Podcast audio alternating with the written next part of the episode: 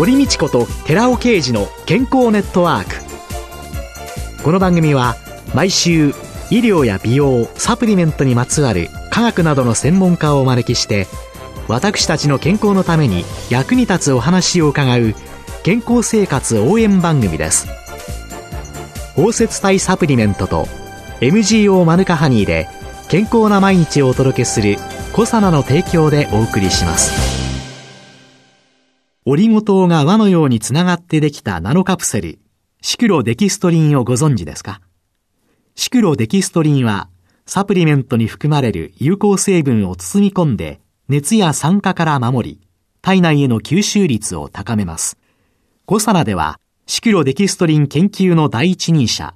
神戸大学医学部客員教授の寺尾啓治社長による出張セミナーのご依頼を随時受け付けています。サプリメントにまつわる科学にご興味のある方は、ぜひ一度ご相談ください。お問い合わせは平日の午前9時から午後5時半までフリーダイヤル0120-496-537フリーダイヤル0120-496-537寺尾啓治のシクロデキストリン出張セミナーのお知らせでした。こんにちは、堀道子です。今月は管理栄養士で糖尿病療養指導士の加藤智子さんをゲストに迎えて、糖尿病の基礎知識と対策をテーマにお送りしています。さあまあね、糖尿病というのの中で、はい、まあ運動療法というのは一体どういう？運動と言いますと、糖尿病の治療の基本になります食事療法と運動療法と薬物療法を担う、まあ、三本柱のうちの一つになっています。糖尿病のない方にとっての運動は体の活動を増やすことで2型糖尿病の予防効果が期待できると言われています。糖尿病の治療としての運動というのは、あの、とても与える効果が多いもので、体内におけるインスリンの効きを良くして血糖値を改善するという効果があります。また、運動することでエネルギー消費がありますので、肥満の改善にも役立ちます。心肺機能が高まりますので、高血圧や脂質異常症などの合併症の予防にもなっています。うん運動というと、あの、スポーツのイメージが強いと思うんですけれども、うん、すぐにできるウォーキングなども立派な運動療法になります。うん、私ね、歩くのが本当に嫌いなのね。嫌いなんですか？本当に。まあ、呆れ返るくらい嫌いなんですよ。はい、本当ですか？でも瞬間風速みたいになんか燃えるんですよ。はい、燃えるそうなんです。一駅前から私は歩きますとかね、宣言をしたりね。はい、もうね、地下鉄はね、階段宣言してみたりするんですよ。自分一人で思ってもやんないから、周りの人に言うんだけど、一週間から続いてって思ってたらね、私ね、歩くのが大好きな場所があった。どこですか？スーパーマーケットとデパート。もう大好き。お買い物ですね。そう、はい、本当にウィンドウショッピングだけでも好きだから。はい。はい、え、どうしてそれだけ早くデパートを端から端まで歩けるって言われて、はい、だから私、毎日デパートに行ったらすっごい運動できるから。そうですね。楽しみながらできるというところで、はい。とてもいいと思います。だから、みんないろんなの考えればいいんですよね。はい。うん、何もこうしなきゃいけないなんていうね、ことはないですもんね。はい、だから私ね、今ね、近くにね、はい、大きなね、モールができたのでね、はい。端から端までね、何がセールになってるっていうのを探しながら歩いてるし、そんな運動もいいのかなっていうふうに思うんですけれども、運動動が糖尿病なんかのね、すごく役に立つっていうふうに言われてるんですこのあたりもう少し詳しく教えていただいてもいいですかはい。運動が糖尿病の治療に役立つというところで、運動を行うことで血液中のブドウ糖がエネルギー源として体内で利用されるという特徴があります。はい、運動を行うこと自体で血糖値が下がるという点と、もう一つは一定期間運動を続けることにより体の筋肉の量が増えてきますので、その分、ブドウ糖が筋肉に多く取り込まれやすくなります。そしてさらに血糖値が改善しやすくなるという良い循環が生まれてきます。そして、肥満のある方は運動によるエネルギー消費が生じますので、運動を継続すると肥満解消という効果も得ることができます。筋肉を増やすっていうのは、はい、とっても大切なことそうですね。なんですね。はい。そうすると、運動っていうと、はい、よくあの、有酸素運動っていうので、はい、歩くこととか、はい、そういうのが挙げられがちなんですけれども、はい、無酸素での中での筋肉トレーニング的なものも、はい、やっぱり両方やっていく必要があるんでしょうね。はい。じゃあその中でその有酸素運動というのの中で、はい、まあ、ウォーキングっていうのは、はい、具体的にどのくらいのどういうペースでやればいいんですかね？理想としましては1日15分から30分ぐらい、まあ、1日の中で2回ぐらいあると言われています。お時間がない場合は1日1回ぐらいでも十分だと思います。あるね、ドクターに言われたの、堀さん典型的あんた日本人だねって言われて、もう日本人代表になっちゃったような表になってるんですけどね。本当にね、はい、やるって決めたらね、はい、しばらくだけ。しばらくだけ。毎日やるって言ったらね、はい、雨の日であろうが風の日であろうが、歩くわけですよ。っていう時期があるわけですよ。はい。で、パタンってやるんですよ。絶対に、こう、毎日やんなきゃっていうんで、あ、今日歩かなかった、今日歩かなかったって言うとね、それがもう、また自己嫌悪になって、そんなことはない。ぼちぼちいけんですよね。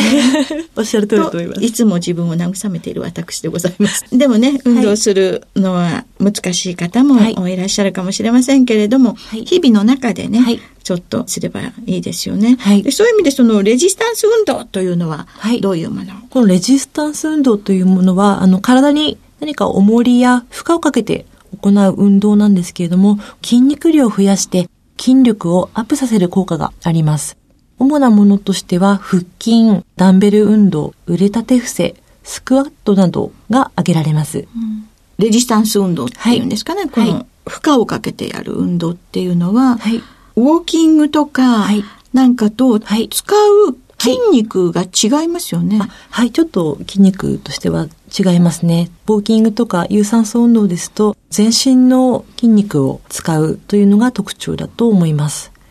瞬間にパンと動く、はい、酸素がない時に動く筋肉っていうのを高めていくっていうのも大切なんでしょうね。はい、こういうレジスタンス運動と、はい、それからその有酸素運動、はい、それなんかをミックスしたような運動っていうのは、どういうものか？この有酸素運動とレジスタンス運動、この二つの運動がミックスされたものが、実は水中歩行ですね。よくプールなんかでできますけども、水中ウォーキング。泳がないでね、そういえばね、はい、プールの中ね、はい、歩いてる方っていらっしゃいますよね。はい、最近ではあのもう水中歩行専用のコースなんかも設けられていることも増えてきました。水中だったらね、浮力が働くから、はい、膝にかかる負担が少ないというとてもいいメリットがありますので、ちょっと体重が多い肥満の方などには、あの、膝の負担がかかりませんので、安全であると言われています。糖尿病の方っていうのが、はい、実際運動するときにどういうことを注意点として知っておいたらいいですか、はい、運動する際の注意点としましては、糖尿病のあの病状に関しては、個人個人でとても差がございますので、血糖値の状態に応じて、進められる運動の種類や運動の程度の強さ、またはあの時間ですとか、まあ、週に何回するのかという頻度がだいぶ異なってきます。また、運動療法を制限した方がいい場合もありますので、必ず主治医の先生によるメディカルチェックを受けてから行うことがとても大切です。糖尿病の血糖値がコントロールできてなくて、はい、うんと高い時なんていうのは、はい、やっぱり運動なんか危険な場合ありますね。逆に血糖値が高くなりすぎるようなあの強い運動をしてしまったりすると体には悪影響を及ぼすこともあります。うん一言でね、なんか運動って言ったら、はい、どんな状態でどんな時でも、まあ、やっていいんじゃない？って 思ってしまいますけれども、はい、そうじゃないですね。やっぱり、ある疾病がある方っていうのは、その疾病に影響を与えない。だから糖尿病でも、血糖値がコントロールされてない時なんていうのは、やっぱり避けなきゃいけないものがあるんだよっていうことなんでしょうね。でも、まあ血糖値も安定している。はい、そんな方がどのくらいの運動をしたらいいんだろうなんていうのはどうなんですかね、はい、ある程度安定している方ですと、まあ、運動の強さとしましては、運動していて楽である、または、まあ、ややちょっときついかなと思うくらいが最も良い強さと言われています。歩いてる時とか、ちょっとジョギングしてても、はい、お話できたりとか、はい、わずかに心拍数が上がる程度っていう。はいことなんでしょうかね。はい。もう息切れ切れになっている。もう倒れてしまいそうなぐらいは、ちょっとき、あの、強すぎるという目安になるかと思います。はい。で、加藤さんは、はい、その管理栄養士っていうことなんですけれども、はい、運動療法はまだこれは別の専門家の方がされるんでしょうかね。運動療法については、医師があのメディカルチェックを行った後に、まあ、運動のメニューを決めることが多くあります。実際に指導するのは医師または理学療法士がメインで指導を行っています。私のような管理栄養士としましては、まあ、食事指導の際に簡単な運動のアドバイスを行うことがあります。簡単な運動のアドバイス。はい、簡単な運動のアドバイスっていうのは一体どういうことをお話になるんですか？はい。運動療法のもたらす効果についての説明ですとか、あるいは何か運動療法を始めたいなと思っている方には、まあ、運動のメリットですとか、お家でできるエクササイズですとか、うん、先ほどのご紹介しましたウォーキングや水中歩行など、まあ、そのような運動の種類のお話をすることがあります。うん降水量の多い地域にお住まいの方ですとか、高齢の方、または真夏や真冬の期間など、家の外で運動することがなかなか難しいという方に、まあ、ご自宅でできる、まあ、簡単なエクササイズ、または、あの、椅子に座ったままでもできる運動などを紹介することがあります。うん、そういう意味では、はい、いわゆるチーム医療っていうんですかね、はい、糖尿病療養指導士という方たちが、はい、医師を挟んで、まあ、いろんな方たちがいる。はいでも、全部がフルで揃ってるところって、はい、なかなかないですよね。はいねはい、そういう意味で、足りないところをお互いにオーバーラップして、補い合いながら指導していくっていうことなんでしょうかね。そういうようなことで、そのチームっていうのの中で、はい、まあ今どんな風にお仕事をされていくということなんですかね。チームでは食事療法ですとか薬物療法、運動療法のどのようなことをしていくのかというあのメニューですとか治療方針についてチームで話し合って決めることが多くあります。特に薬物療法ですね。お薬を始めるタイミングですとか薬剤の種類を変更する際というのは必ずチームで検討することがあります。特に薬剤に関しましては、近年糖尿病治療薬の種類がとてもたくさん増えてまいりました。そうしますと、あの、薬を飲むタイミングや薬を使うタイミング、または飲み忘れの有無が生じることがあります。それは必ずしも薬剤師さんが情報を得るということはなく、栄養士ですとか看護師が、まあ、飲み忘れがあるということに気づくことがあります。そうしますと、医師ですとか薬剤師にその情報をフィードバックして、それで薬の飲み忘れの原因を考えたりですとか、あるいは違う薬剤に変更したりですとか、チームで情報を共有して、また新たな治療方針に役立てています。糖尿病の薬ってね、食直前とかね、はいはい、食事と一緒にとかね、はい、食事に関係なくとか、い。っぱいあるから分かんなくなりますよね。あと、食事ね、取れない時にどうしたらいいんだろうとかね。それから、いや、これは食事とは関係ないのに、食事取らなかったから飲みませんでしたとかって、まあ、いろいろですよね。でもそういうのをお互いがカバーし合って、気づいて、いい治療に結びつけていくっていうことなんでしょうね。はい今週のゲストは管理栄養士で糖尿病療養指導士の加藤智子さんでした。来週もよろしくお願いします。はい、ありがとうございました。続いて、寺尾刑事の研究者コラムのコーナーです。お話は、小佐奈社長で神戸大学医学部客員教授の寺尾啓二さんです。こんにちは、寺尾啓二です。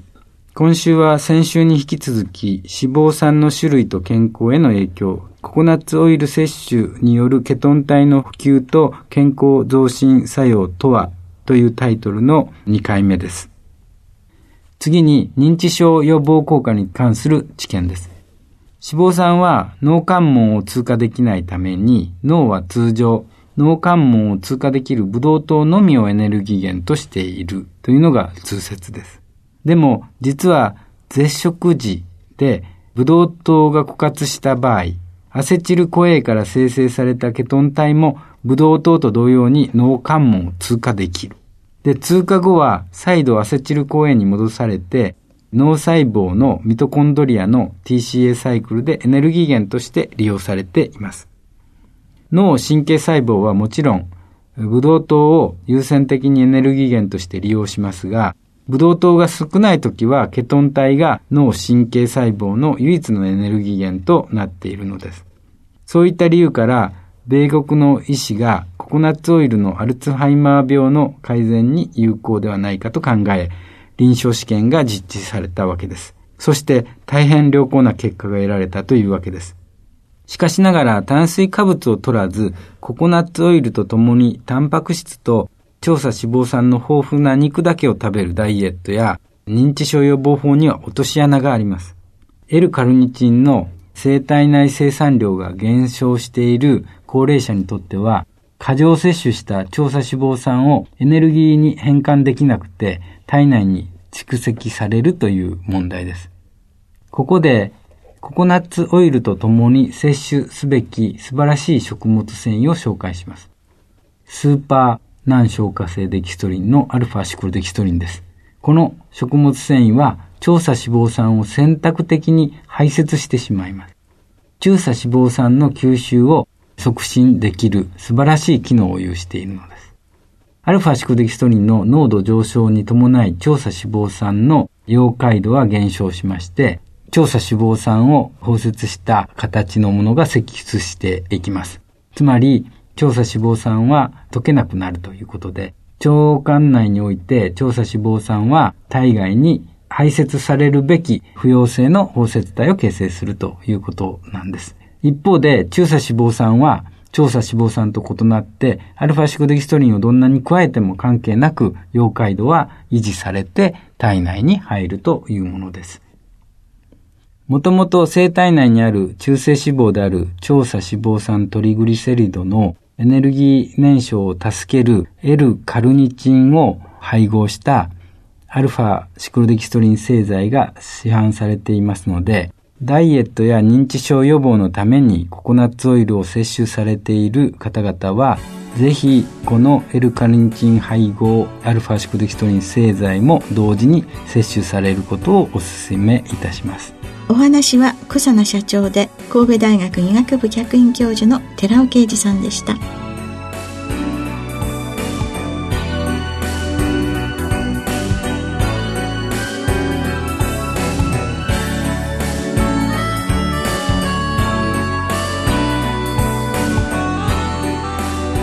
ここでコサナから番組お聞きの皆様へプレゼントのお知らせです。3つの美肌成分デルタトコトリエノールエルラ酸 Rα リポ酸を配合し環状オリゴ糖で包み込むことによって安定性を高め肌への浸透力を高めた美容液コサナのシクロラボラトリトリプルエッセンスホワイトを番組お聞きの10名様にプレゼントします。ご希望の方は番組サイトの応募フォームからご応募ください。コサナの美容液シクロラボラトリートリプルエッセンスホワイトプレゼントのお知らせでした。